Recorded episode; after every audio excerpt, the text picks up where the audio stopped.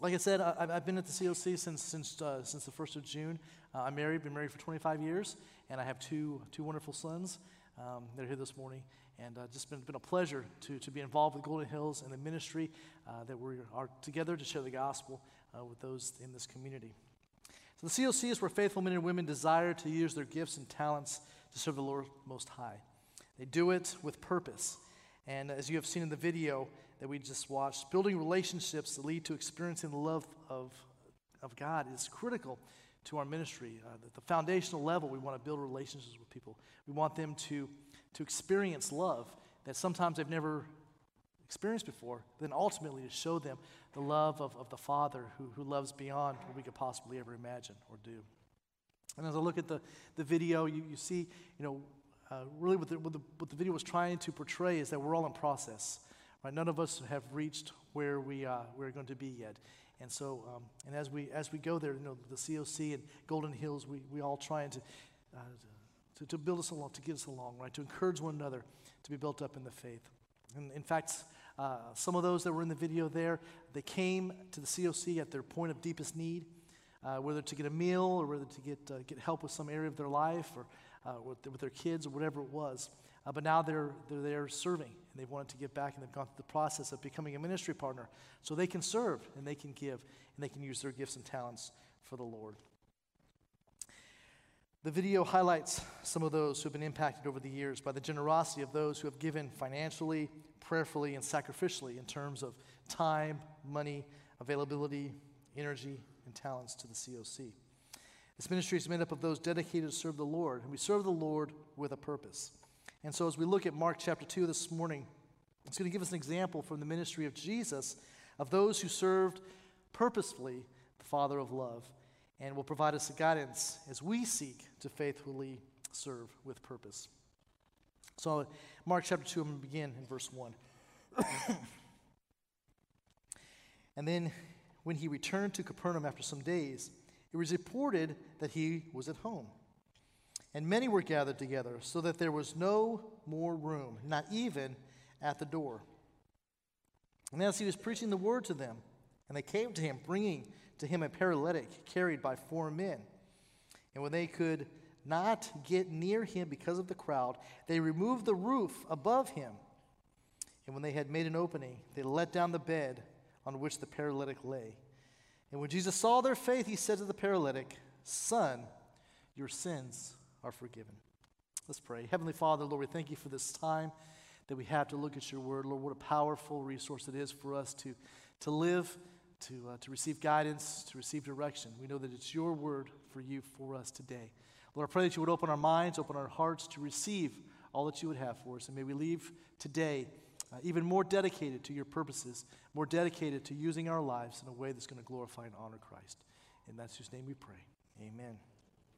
So as I think about this account of Jesus and this interaction that he had with this, with this, uh, this man who, uh, from all indications, was, uh, was paralyzed from the time he was born, probably never had the opportunity to, to run and jump and play and do the things with other kids. I, I think of putting myself in his, in his shoes, uh, where he was. And so, so think about that for a minute. Think about if you were in this man's situation back in the first century.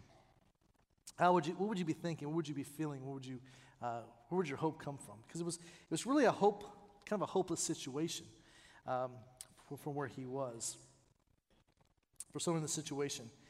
Um, because there was no Social Security disability benefits that he could apply for. Uh, there was no doctor that he could afford to go to. Um, there was no procedure available that he knew of that could get his legs to, uh, to work, to walk. In order to survive, typically what would happen is somebody would have to, uh, to physically get you to the place where the, the market was, where there was a bunch of people, and, and, and you would rely on the donations of strangers to give you uh, um, some change in order to buy uh, some bread or buy something to eat for that day. It was, it was a very bleak existence. But in the midst of this bleak existence, you kind of hear rumors that there's this, uh, uh, this man who's doing some pretty remarkable things. And here in Mark chapter 2, we see that this is so, towards the beginning of Jesus' ministry. However, he had developed sort of a reputation because uh, you look at Mark chapter 1, it says that, that, uh, that, that, people were amazed by his teaching because he taught not like one of the other teachers or the scribes or the Pharisees or anything like that, but he taught as one who had authority. His authority didn't come from, from outside, it came from within. And so he was a little bit different. And, and you hear stories about maybe that blind people are, are, are uh, being able to see, that, uh, uh, that people are, are, are, being, uh, the demons are being cast out of people, and, and maybe even that, that uh, the dead are, are coming back to life. So if there's any glimmer of hope for you, you would think, hey, maybe this man can do something about my condition. Maybe if I was just able to see him, I would be able to walk. But what are the chances that that, that would ever come to fruition? What are the chances that I would ever come to see this man? Very, very likely. But, but, uh, but then again, sure enough, you, you hear word that he is coming to Capernaum, which is, is, is close to you. And, and uh, so close, but yet so far, because how are you going to get there? There's no way for you to get up and walk. But these four men, maybe friends of yours, maybe just acquaintances, maybe they know of your situation, they come to you and they say, Hey, we want to get you to see this man Jesus. We want to, to bring you over there. And so they, they get on your, on your mat and they, and they take you and, and, uh, and, and that hope is, is coming up within you. You think, hey, maybe, maybe there is something to this. Maybe, maybe I, can, I, can, I can walk again.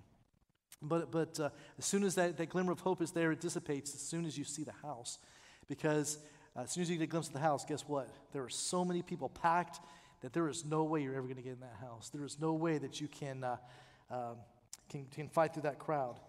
Uh, again, you're, you're, disappointed because uh, uh, you, you, think there's no way that, that, that, that this is going to happen.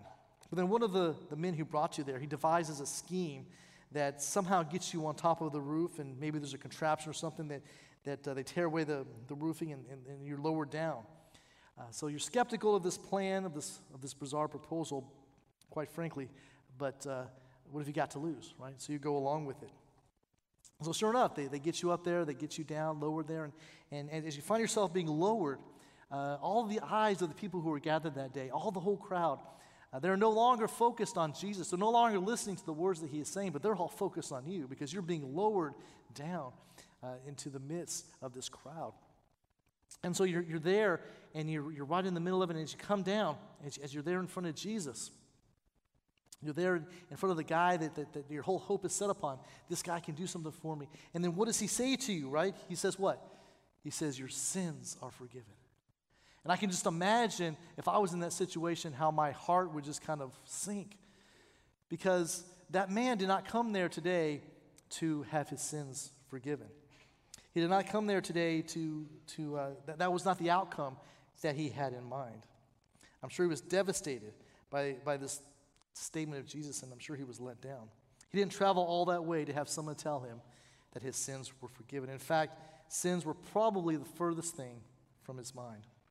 His focus at that moment was on his immediate physical need, this need that he had struggled with his entire life. He had a very different outcome in mind for this long awaited meeting with Jesus.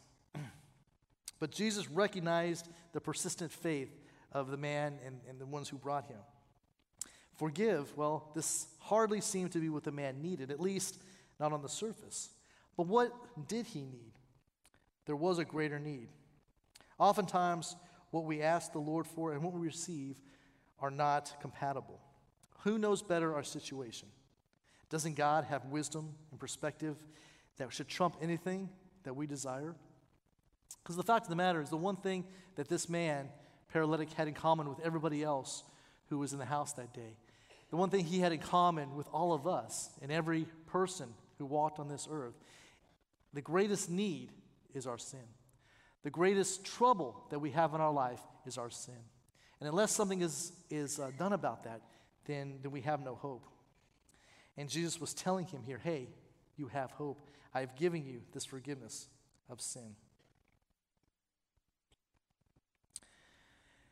But off to the side over here, you hear some, some grumbling, you hear some murmuring.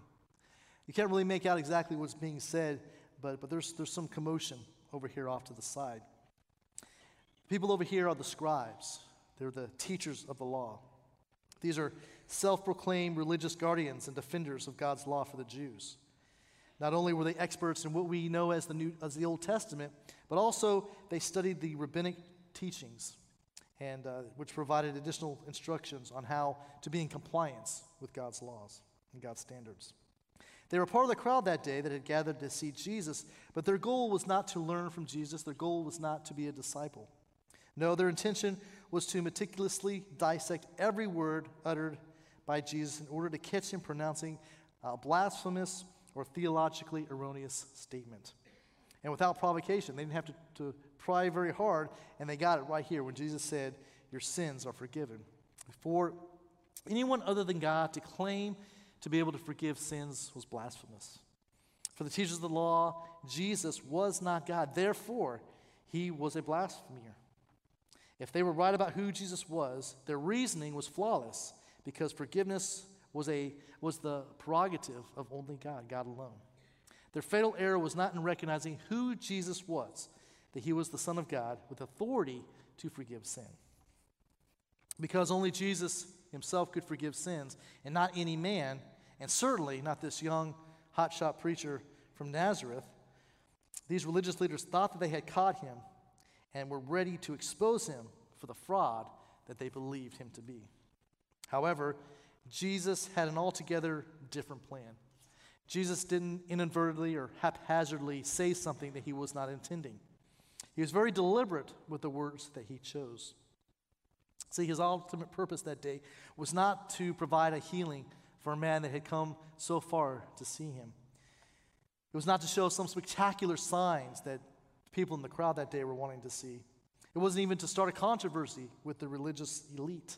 No, his aim was to impart a very important spiritual truth upon those who were gathered in the house that day. And he used the situation with the paralytic and with these scribes and those in the crowd to understand, for the, for the, for the crowd to understand who he was and why he came into the world. Look at verse number 8. It says, Immediately, Jesus, perceiving in his spirit that they thus questioned within themselves, he said to them, talking to the to the teachers of the law over here. he said to them, Why do you question these things in your heart? Which is easier to say to the paralytic, Your sins are forgiven, or to say, Rise, take up your bed, and walk?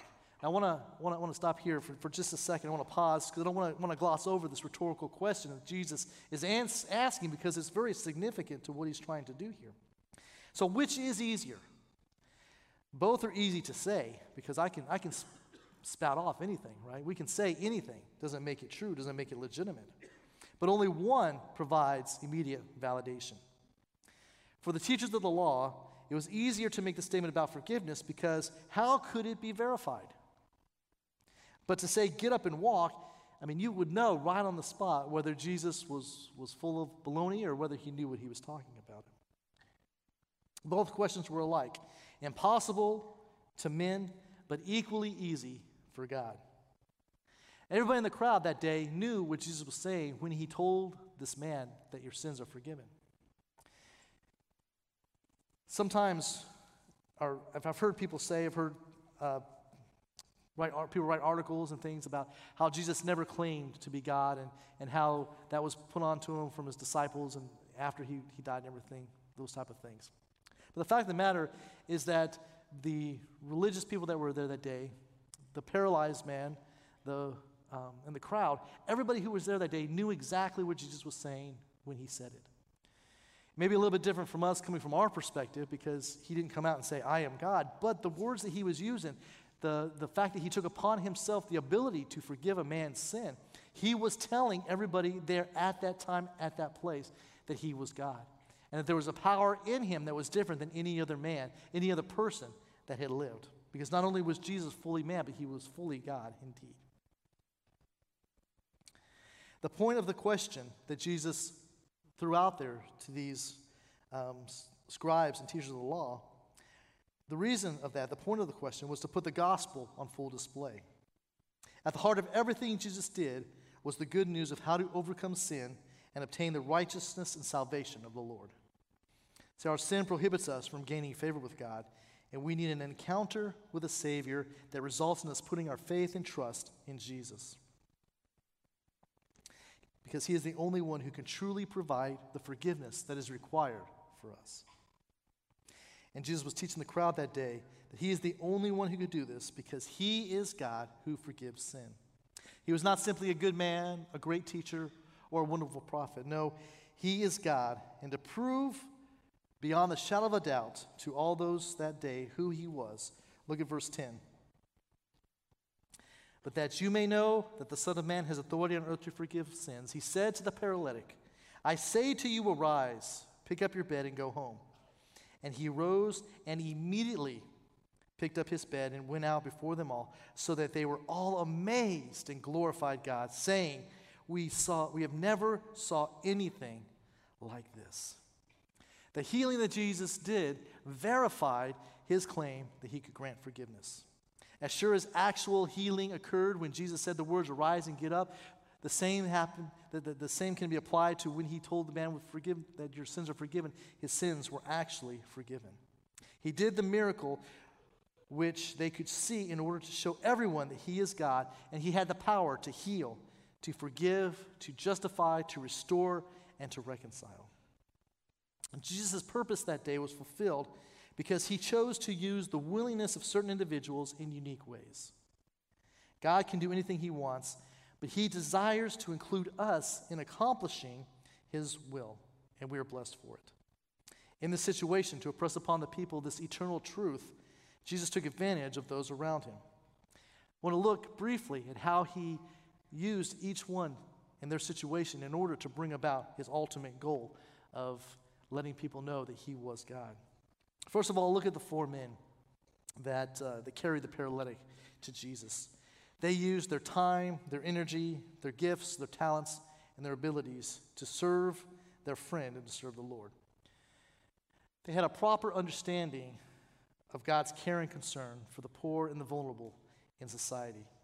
And they were not content to just pray over those who were in need, but they actively participated in doing everything they could do to get this crippled man to the only person who could help him.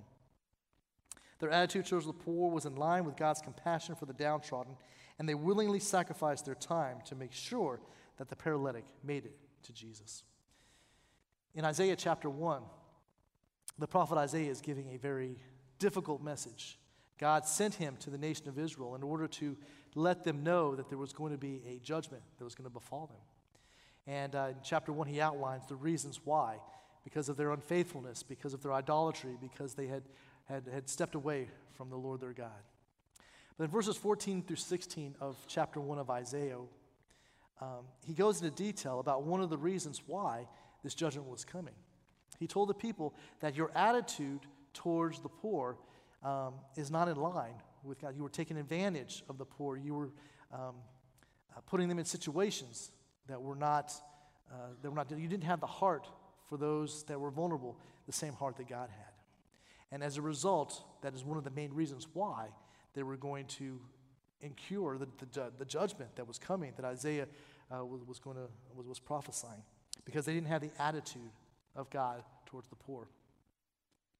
James chapter 1, at the end of that ch- chapter, uh, James tells us that if our, li- our religion, that if, if we have a religion that's not caring about the orphans and the widow, then our religion is useless. It's, it's wasted. There's, there's, there's no point to it. Why? Because we are to take care of those who can't take, can't take care of themselves. We're to look after people that, have, that, that struggle with that. Why orphans and widows? Why are those continually named in Scripture time and time again? Well, think about it. In, in, in the time the Bible was written, orphans or the, the widows were, uh, if you lost your husband, you were really in a bad situation. There were not a lot of opportunities for women to, uh, to provide for themselves. And so they were dependent upon the man for, uh, for their livelihood. And so when the man would, would pass, um, they were in a very vulnerable situation. They didn't have opportunities to go out and provide for themselves. Same way with an orphan. If an orphan lost his parents, who was going to be there to provide for them, to care for them? And so Jesus was, uh, was um, uh, these, these four men who came to Jesus, they knew they, they, this man that they, they brought to him, this paralytic, he was in that same situation. He didn't have people to care for him, he didn't have a way of getting to do the things he needed to do. And so they came and brought him to Jesus. They used what they had. They took time out of their busy schedule to bring him to Jesus, to bring him to the one who could provide what nobody else could provide. And so they had the right attitude towards the poor.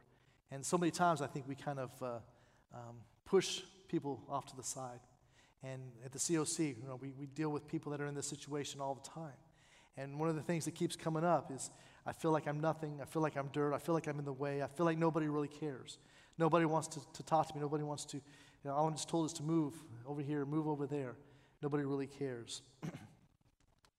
I think Jesus has a, a, a specific um, heart for those that are in those vulnerable situations.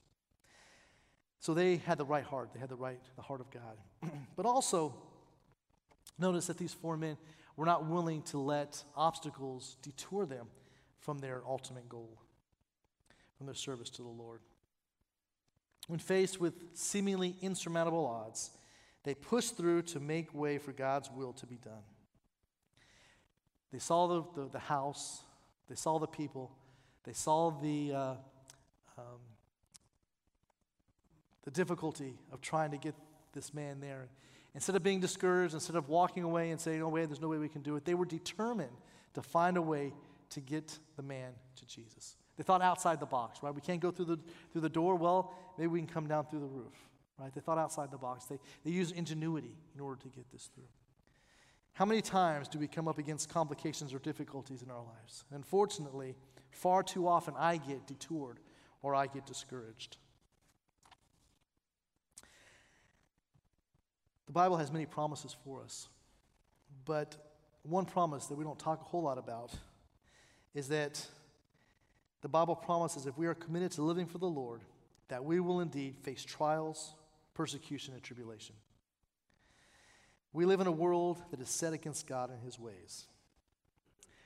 And if we are active in our faith, if we are vocal about what we believe, then we are going to be at odds with the world, who does not want to hear about God, who does not want to hear about his plan for redemption for mankind. And so, if we're going to live out our faith, we need to expect that we're going to, to get some, some pushback. We're going to get flack from people that don't want to hear about who God is. We need to expect that and not be surprised when, when we are, are, are oscillated or, or, or pushed aside. Additionally, the Bible tells us that we have an adversary who is determined to thwart God's purpose at every turn. If you are a follower of Christ this morning, let me encourage you that the enemy will not win. God is victorious and has a reward waiting for those who are faithful.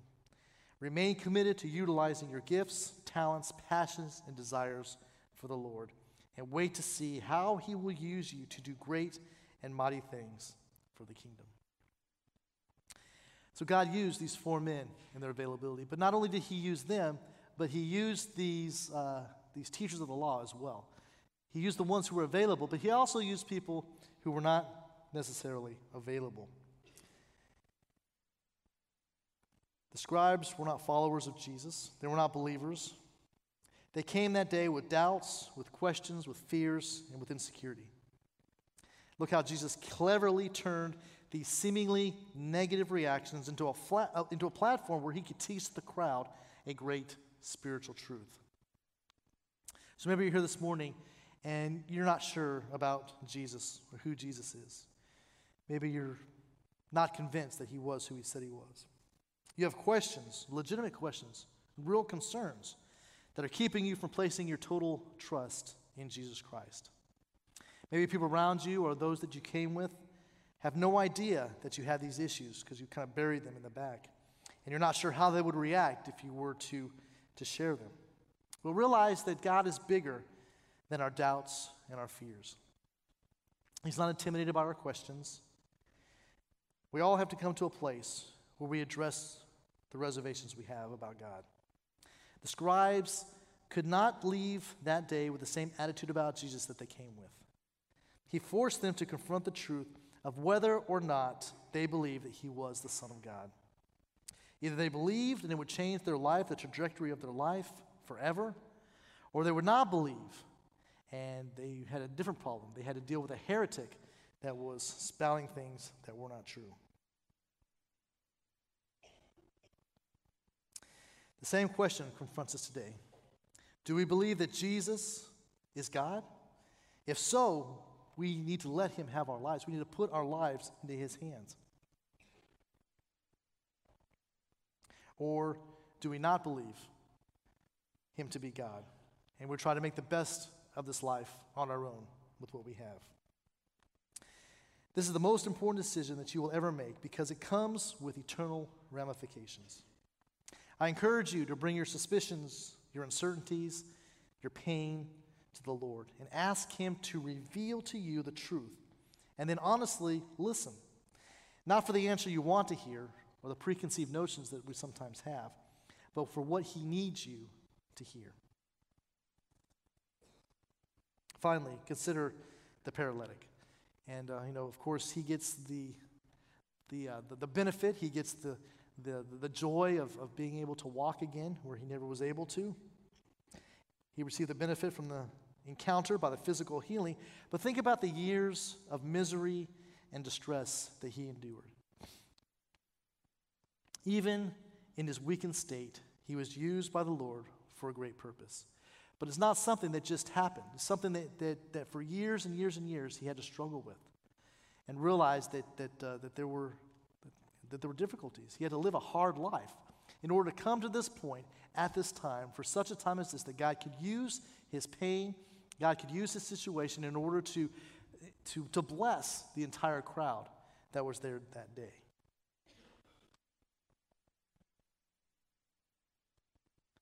Everyone of God's children has a function in the kingdom of God.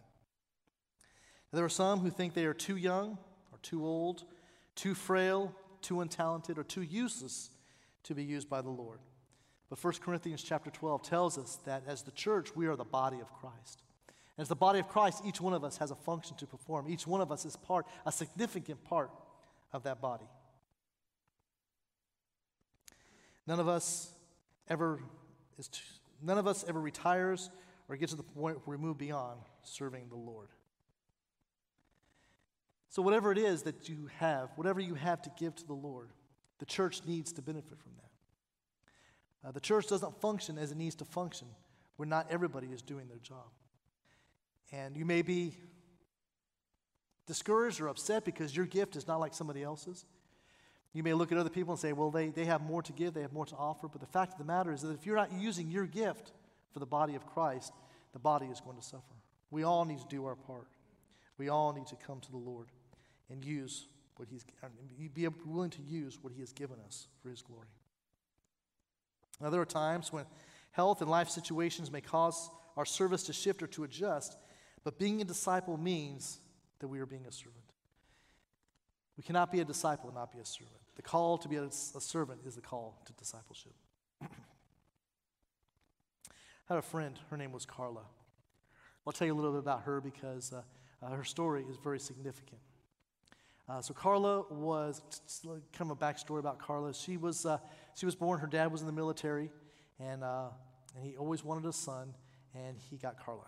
So Carla was the son that this man never had, and she was treated like that, like like you know, like, like a kind of a tomboy growing up. And uh, Carla's mom had multiple sclerosis, and it got so bad to the point where she had to, uh, to be in a wheelchair. She couldn't walk. and, uh, and one uh, day they, they were in the Philippines. Uh, he was stationed in the Philippines, and they were living there. And, and uh, there was a, an evangelist that came to town. And, and Carla's mom went to go see the evangelist. And, and one night during the, the evangelism time, they had a, a healing service. And so this Carla's mom went down to get healing down to the front, and uh, and um, the the guy called her up and and, uh, and told her to get up out of the wheelchair and walk, and she tried to get up out of the wheelchair, but she couldn't get up, and uh, just fell right back down in the wheelchair. And in front of the whole crowd that had gathered that day, in front of everybody that was there, this this evangelist uh, rebuked um, Carla's mom for not having enough faith. Her faith kept her from experiencing the healing of the Lord. And so you can imagine what impression that would have on this young, young girl that Carla was at the time. and so um, the way she reacted was she was, I don't want to have anything to do with organized religion. I don't have anything to do with preachers or with evangelists or any of that. I, I don't need that. That's a bunch of garbage. It's, you know, and, uh, and that's how she lived her life. Uh, she got married, had a couple kids, but found herself in an abusive relationship. And, uh, and, and, Carla decided that that's not what she wanted for herself or for her children. And so uh, she um, mustered all the boldness and courage she could do that said she, she left this man And uh, she left the whole state she was in. She went to a whole new state, started over, had nothing, and uh, did whatever it took to provide for her kids. All, all of her intention went to her kids now. She worked two, three jobs, whatever had to be done. She told me a story that she would uh, work at a convenience store at the overnight shift, and she would bring her kids and she would put them in the car, and they would sleep in the car so she could watch while, while she was working the overnight shifts. And she did whatever she could, and, and, and she worked hard. And uh, uh, her kids grew up, they kind of went on their own, and, and uh, Carla was starting to have some, some physical problems. Uh, she had a, a rotator cuff problem, she had knee problems, she had hip problems, and, and all kinds of physical issues that were coming upon her. Uh, to the point where she couldn't work anymore. She had to take time off from work to have surgeries and recover from that. And, uh, and so she was, she was dealing with some, some pretty uh, severe financial difficulties. One day, one of her neighbors said to her, You know what, Carla, you need to go down to the ministry center down the street. They, they have food, and that's why they're there, to, to help. Uh, so Carla, being a proud woman, didn't want to, to go and, and, and be a part of that, but she decided that she would. Uh, and so she came, and, and I could, the first time she was there, I could tell she was, she was very sheepish. She didn't want to be there. And so I tried to give her some space. And as she was leaving, I got her some food. As she was leaving, I said, Carla, you know, whatever, if you need to come back, whatever you need, just, come back. We're here for you. And sure enough, she came back a couple weeks later, got some more food, and was a little bit more relaxed and, and comfortable that time. And, uh, and over the next few weeks and months, she would come back some more. Developed a little bit of a relationship with her, got to talk to her a little bit, and uh, talked to her a little bit about her spiritual background, about her, her, her doubts about, about God, and, and so forth. So I said, you know what? I just, I, am just going to encourage you to read. Uh, I have a Bible here. Just, just take this and read the Gospel of John. I have a notebook here. Take this notebook, and as you're reading the Gospel of John, just write down any questions, concerns, um, thoughts, whatever it is, just, just write it down. And next time you come back in, we'll talk about it. And uh, so she did that. And so she came back, and she had half that notebook full of questions that she had. She was hungry for the Word of God, she was hungry for the Lord. And we talked. And uh, she eventually came to the point where she gave her life over to Jesus. And, uh, and God had changed her.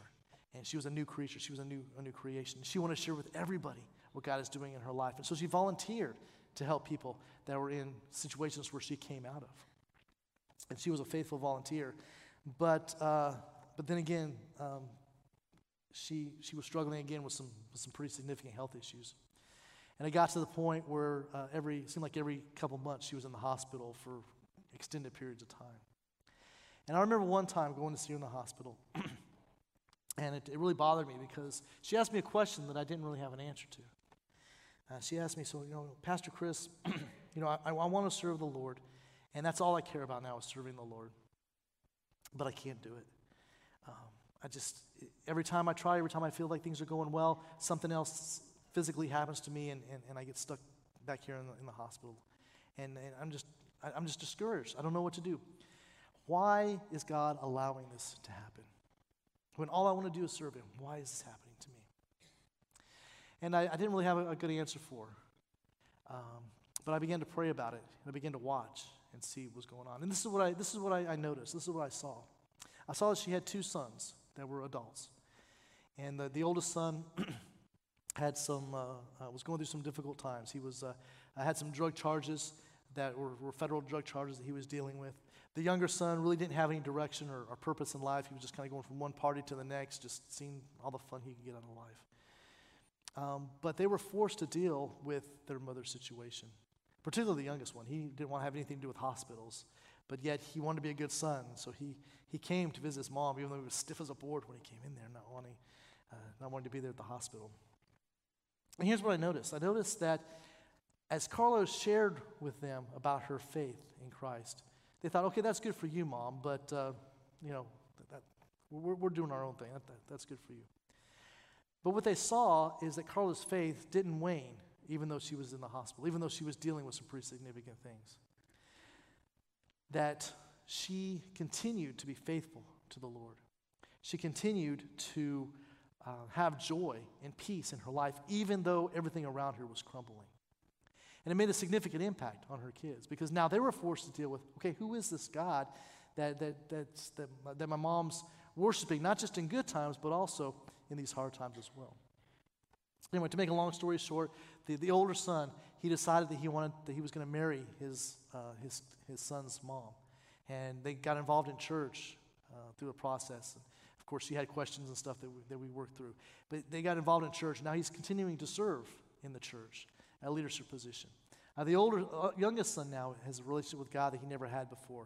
And uh, he has a purpose, and he's, he's moving forward in some things that he, he never thought that he was going to.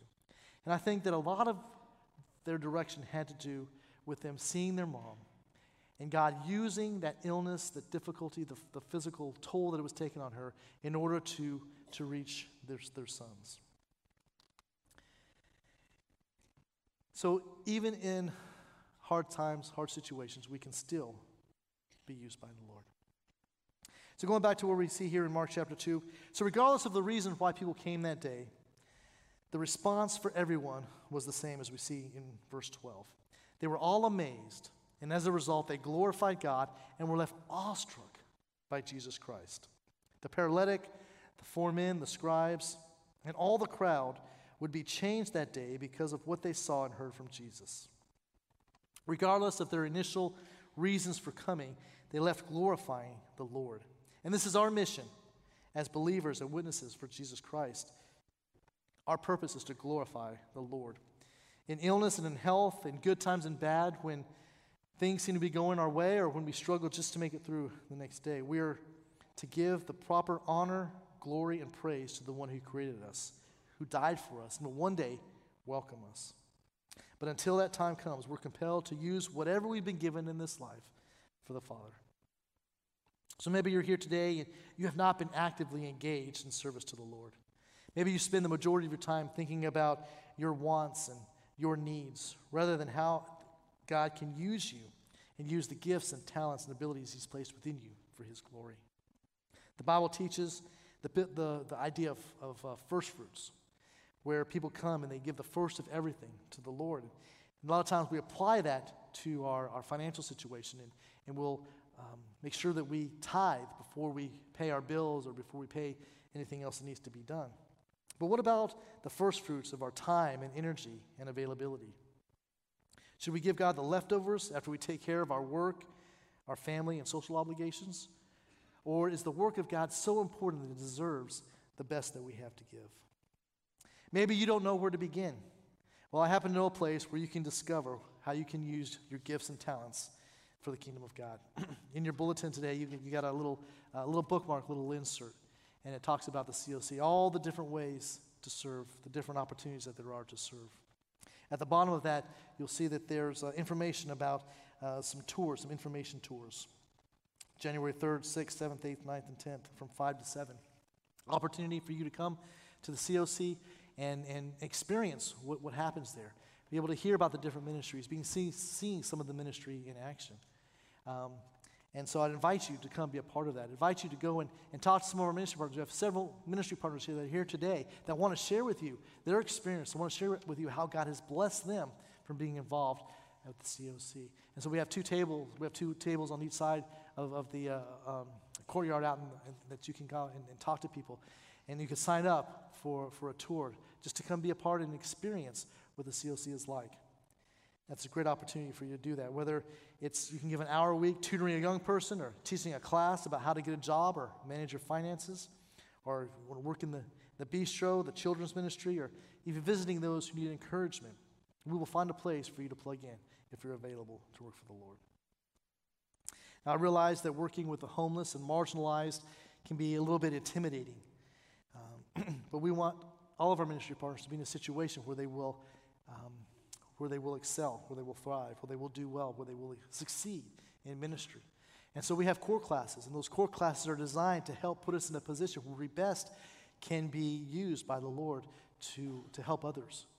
And so these core classes are, are designed to, to, uh, to help us to, to minister specifically to the population that the COC is, uh, that those around the COC, those that come to the COC. And so, so when you come to the COC, when you come to become a ministry partner, we're not just sending you out there to do it on your own, but, but we have training for you. And also, uh, we have our, our, our, our philosophy is that we have ministry teams. And so you're serving with a team, with others that are there as well that want to use their gifts and talents for the Lord. Come to one of our informational tours and find out about the ministry, how you can be involved. But maybe you're not able to serve. because of health and medical reasons? Are you willing to allow God to use your illness or condition to reach others for Christ? How can you endure the situation in a way that will show others around you the love of God? As hard as it may be, the fact is that whatever we are dealing with is only temporary compared to the glory that will await us. Whatever you're going through, whatever situation you're in, whether it's a financial situation, a relationship situation, a, a health, uh, physical situation, whatever you're dealing with, whatever has got you down, whatever is, is a burden for you right now, it's not going to last forever. It's only going to last a certain amount of time. And then God will, will, will provide. But the thing about it is, when He leaves us in that for a, for, a, for a period, for a season, He doesn't leave us alone. He's with us. And He will see us through. And uh, Romans 8 28 says that God uses all things for His glory. God can take the, the most horrible situation that we're dealing with, and He can turn that around to use it for His glory if we will put it in His hands and allow Him to do that. Maybe you can be a prayer warrior. Maybe you can't physically come out and be a part of ministry at the COC or, or here at Golden Hills throughout the week. Maybe you can be a prayer warrior. Maybe you can be an encourager in some way. There is a way for you to get involved. Finally, maybe you're here today and you're struggling with knowing who Jesus is. Like the scribes uh, that we talked about earlier. But what needs to happen in order for you to come to Him? I would encourage you to talk to whoever you need to talk to, research whatever needs to be researched, so that you can come to the conclusion about what you believe about Christ. Don't put it off, don't waste time. Don't be afraid to ask God to give you a confirmation. So many people I've talked to have come to me and said, you know what, I wish that, would have, that I would have come to God earlier. The blessings that I've received in my life, I, I missed out those years that I was, was living for myself and doing my own thing. I wish that I would have come to Him earlier. So if you're here today and you're not sure, if you've not put your faith and trust in Christ, I would encourage you to get your questions answered. Talk to somebody about those because I don't want to see you wasting time. And, and you know, 10, 20, 30 years from now, you're looking back and saying, oh, I wish I wouldn't have wasted so much time that I could have been walking with the Lord. I could have been blessed by Him. You're not here by accident this morning. God has a purpose and a plan for your life. And He wants to do something amazing if we put ourselves and our lives in His hands. Heavenly Father, we thank you for the transforming work of Jesus Christ. Lord, we thank you that you choose to use us, as broken as we are, to influence others for Christ and to serve for your kingdom. Lord, we know that you alone bring salvation, but you also allow us the blessing of being involved in the process. Lord, please allow us not to waste what you have given us. Put us in a position to be used by you so that you can receive all the praise and all the glory that you deserve. In Jesus' name, amen.